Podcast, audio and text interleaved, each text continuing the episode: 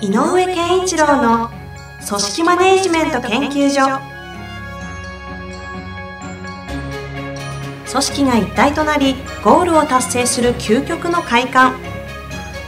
上場企業から中小企業まで延べ200社以上の支援を行った井上健一郎が組織人に関するあらゆる問題を分かりやすく解説します。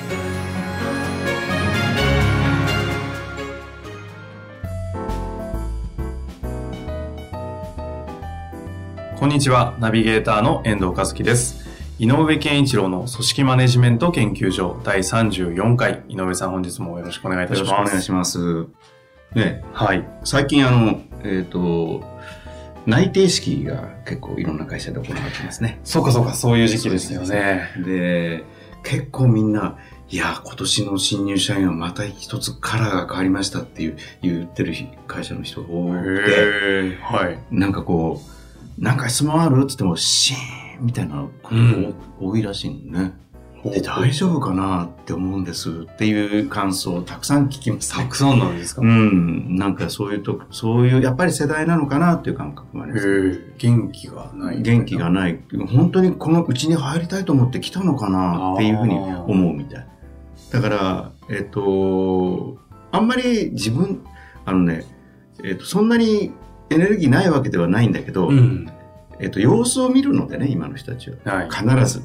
あの、変なこと言っちゃいけないとか、うん。そういうものが強いから、はい。はい意外と、あのー思っている以上に繊細なので、まだカラーが出てないと思ってあげた方がまだいいかな。あ、そういううん。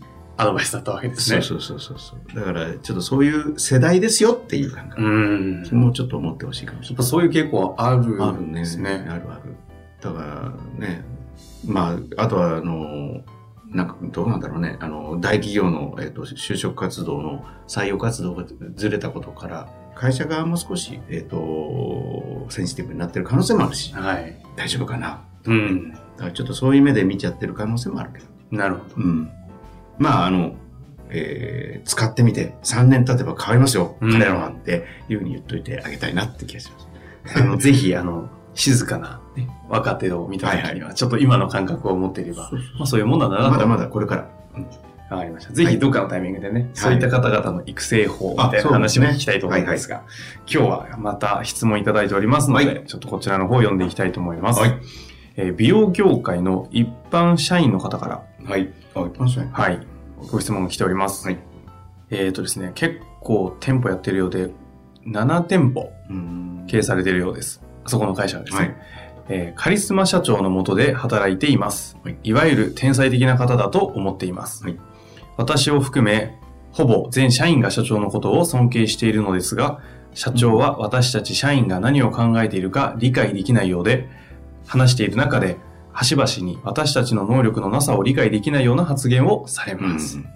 歩み寄りたいと思いつつも、うんあまりに天才的すぎるため、どうにもならずうん、経営と現場との間を詰め切れません。はいはい。このような場合、どのように組織を作っていけばよいのでしょうか、はいという、なんかこの方優秀なんじゃないかと思わせるような質問ですが、まあいますよね、たまに振り切った天才の。まあね。そうね。だからやっぱり一人の天才が引っ張る組織っていうのは、えーまあそれもそれで否定はできないのでね。うん。あのー決して悪いことではないし、えーっとね、あの、例のね、スティーブ・ジョブズだってね、えーっと、エレベーター一緒に乗ると、あの、1階から3階に行く間にクビになっちゃったとかね、えー、ね、有名な話がありますよね。そういうことに近いのかもしれない。うんで、やっぱり社長からすれば、えーっと、自分以外何も考えてんだこいつらバカじゃないかって思うようなこともあるんでしょうね。はい。で、本当にレベルの高い天才であれば、やっぱりそこはもうしょうがないかもしれない。諦める。うん諦めるっていうか、そこをうまく会社として使わないと、うんそのエネルギーとアイデア、発想みたいな、その力をうまく使わないと良くないと思うんだけど、うんえっと、だからよく社長さんに部下と向き合いなさいってよく僕も言うんだけど、はい。えっと、こういうタイプの社長さんに向き合いなさいって言ってもなかなかそれを実行することは難しいタイプの方の気がするんだよね。なるほど。そうするとやっぱりこう、ある意味フォロワーシップっていうのが大事になってきて、社員の。うん。やっぱりまず、えこの質問ししてる方に聞きたいのは、うんじゃあ社長が大切にしているものは何なんですか？出ましたね。うんなるほど。はい。をどう思ってますかって聞いてみたいのようね。ん。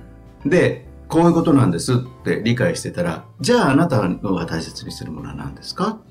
ってずれてますか？うん。で、えっ、と、自分の大切にしてる価値観から発言したときに、それは違うって否定されるんですか？っていうことを聞いてみたい。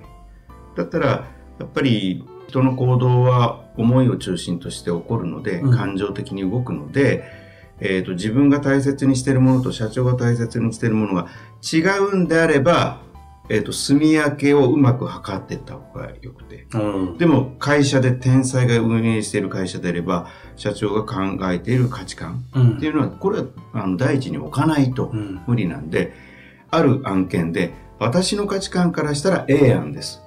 でも社長はたおそらく B 案って言うんじゃないかな。うん言うんだったら、やっぱり社長 B 案っていう気がするんですが、えー実は私にもう一個 A 案という案がありますと。うん。どう思われますかって聞いた方がいいと思うね。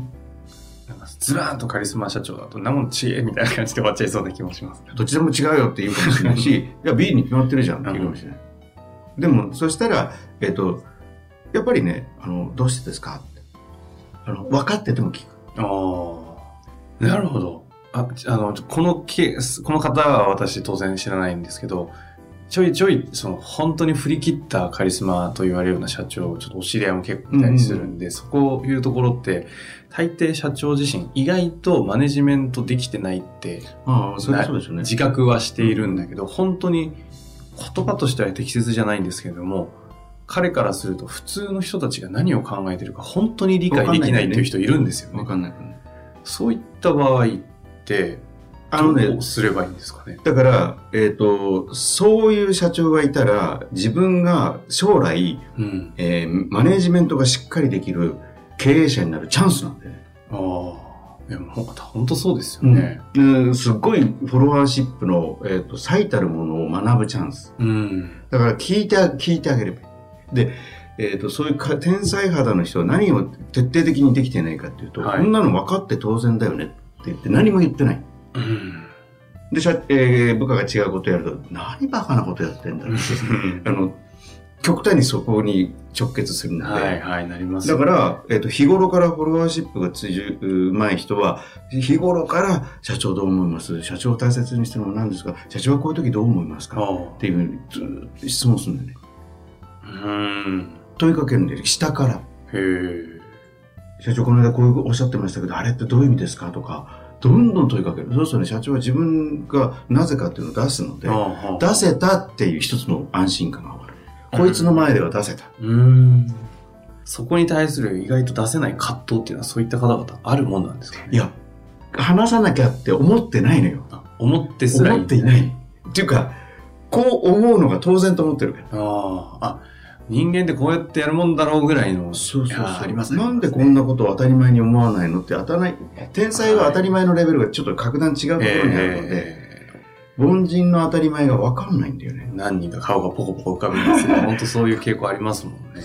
あの、今の話の中で、フォロワーシップ、まあ、要は組織マネジメントすべてのトップになるチャンスで、フォロワーシップを学ぶチャンスだっていう話でしたけども、井上さんの言うこのフォロワーシップっていうちょっと言葉が何回も出てきたので、ここをちょっと気になったんですが。はいはい。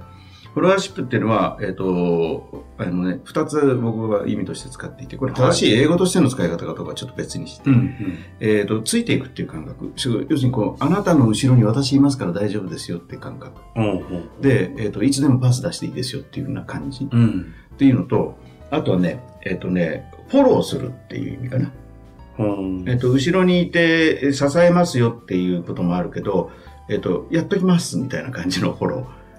支援をあえて下から支援するいや下っていうかいあの下だけじゃなくても支援をするうん。だからフォロワーシップって一番下の立場の人がやるべきものっていうんではなくて、うん、うん。えっと上の人が下に対してもフォロワーシップってあるはずほう支えますよ。うんでもついていきやとます。例えばこう大丈夫だよな何が起こっても俺がいるから大丈夫だよって感覚で上いてくれるああこれもね実はリーダーシップのように見えるかもしれないけど実際に起こることはフォロワーシップうん。フォロワーシップ今2つ、まあ、井上さん的な解釈では2つあるっておっしゃってましたけど、ついていくっていう感覚と、まあ、支援する。うん両方なきゃいけないんですか？えっ、と、で、えっ、と、トップマネジメントになるうチャンスとしてのフォロワーシップは支援するっていうのを覚えられる。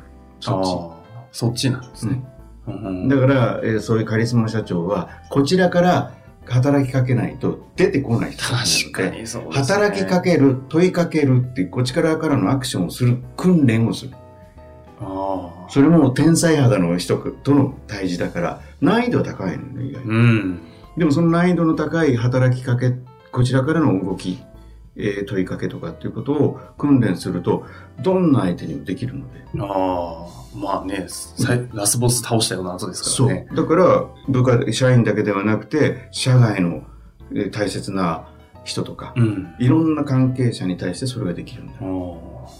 その時の支援するっていう時の感覚においては、はいはい。まあ、と今回の件はカリスマの社長ですけど、はい井上さんであれば何をこう聞いて、何をひたすら聞いていくんですか、これは？あ、あのー部下に出す時と全く一緒で、これってどう思いますか？社長だったらこれについてはどう考えますか？うん。で、え聞き出したいのは、僕だったらこうするを聞私だったらこうするを聞き出す。はあはあ。その時に何を見るわけですかどうするっていうその判断とかっていうのをどんどんストックしていくってことで。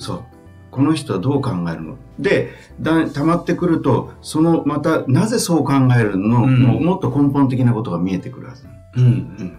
例えば、いつも、えっ、と、だってこれってさ、スピードが大切じゃん、今回って言いました。ある時、だってこれって質が大切じゃん。うん。この二つまるっきり違うかもしれないけど、そうではなくて、いや、それは相手との強いパイプ、グリップを強くするためには今回はスピードだ。今回は質だ、丁寧さだって言ってるのであって、この人は本当はグリップを強くするってことを大切にしてるっていうのが分かるでしょ。そういうことが分かる。なるほど。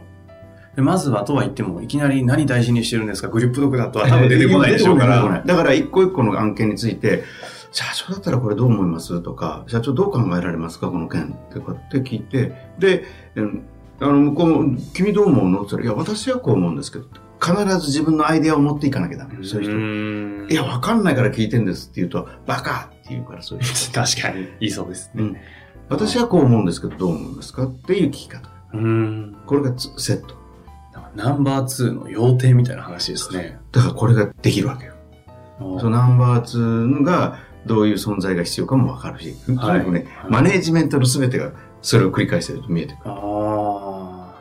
うんまさにチャンスだとチャンスと捉え、この人チャンスだと。聞く。うんうん最後になんですけど、はいもしですね、この方多分ですね、優秀そうじゃないですか。うんねてか、こんな質問を上げてくる時点でですね、ナンバー2なんじゃないかと社長どっかで思ってんじゃないかっていう気もするんですけど、今ちょっと私がいくつかあの思い当たる会社もなんかうんいろいろあのこうお付き合いあるね、仲いい社長さんとかで行った時に、そういうナンバー2になるだろうとかそういう方がいない場合でも自分自身はカリスマというか、うんちょっと振り切った頭のいいところがある場合には、外から連れてくるしかないんですかえどうするから連れてくるしかないかもしれないね。あうん。やっぱり、えっと、それだけ天才肌でやることが的確だったり、うん素晴らしいなってみんなが思ってる状態なのに、社員からこのさっき言ってるフォロワーシップみたいなのが生まれなかったらこの人たちに実は素養がないかもしれない。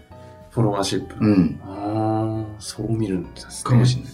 だったらやっぱりちゃんとそれを理解する人、うん翻訳者を外から連れてきた方がいいかもしじゃあ本当のよくナンバー2を外から連れてきた方がいいとかっていう時っていうのは、今みたいなフォロワーシップがここからは発生しないかもしれないっていう時にこ、うそう。もうそその時には外からの登用を考えるっていうのは。そう特に天才肌の社長さんはね、うん。自分がフォロワーシップもできる社長さんで、うん。えーマネジメント力のある人であれば、うん逆に、えっとそういう部下を育てましょうというのも一つまあ基準としてできるけど、なかなか難しいえ天才肌の方、えなるほど。そういうことなんですね。であればこの方で、この方の場合はこの方自身がフォロワーシップ身につけて、大最大のチャンスを、最大のチャンスをうん、持ってると思う、生かしていただいてう、んいいきっかけになるとは面白そうですねい、。そうなんですね。その過程の中での悩みがまた出てきそうですので。そうですね。今度でもその逆にその天才肌の社長、社員全員がバカに見える社長の、えっ、と、なんか質問を聞いてみたいですね。それね、ちょっと私何人かにあのインタビューしていきましょうか。そうですね。はい。はいわかりました。はい本日もありがとうございました。ありがとうございます。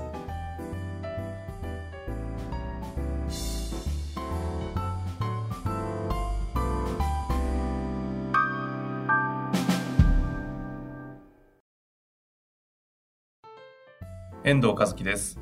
本日の番組はいかがでしたか？番組では井上健一郎への質問をお待ちしております。ウェブサイト人事評価システム明快にあるフォームからお申し込みください。ホームページは人事スペース明快で検索するか URL www.jinji-hyouka.com 人事評価 .com でご覧いただけます。それではまた次回お会いしましょう。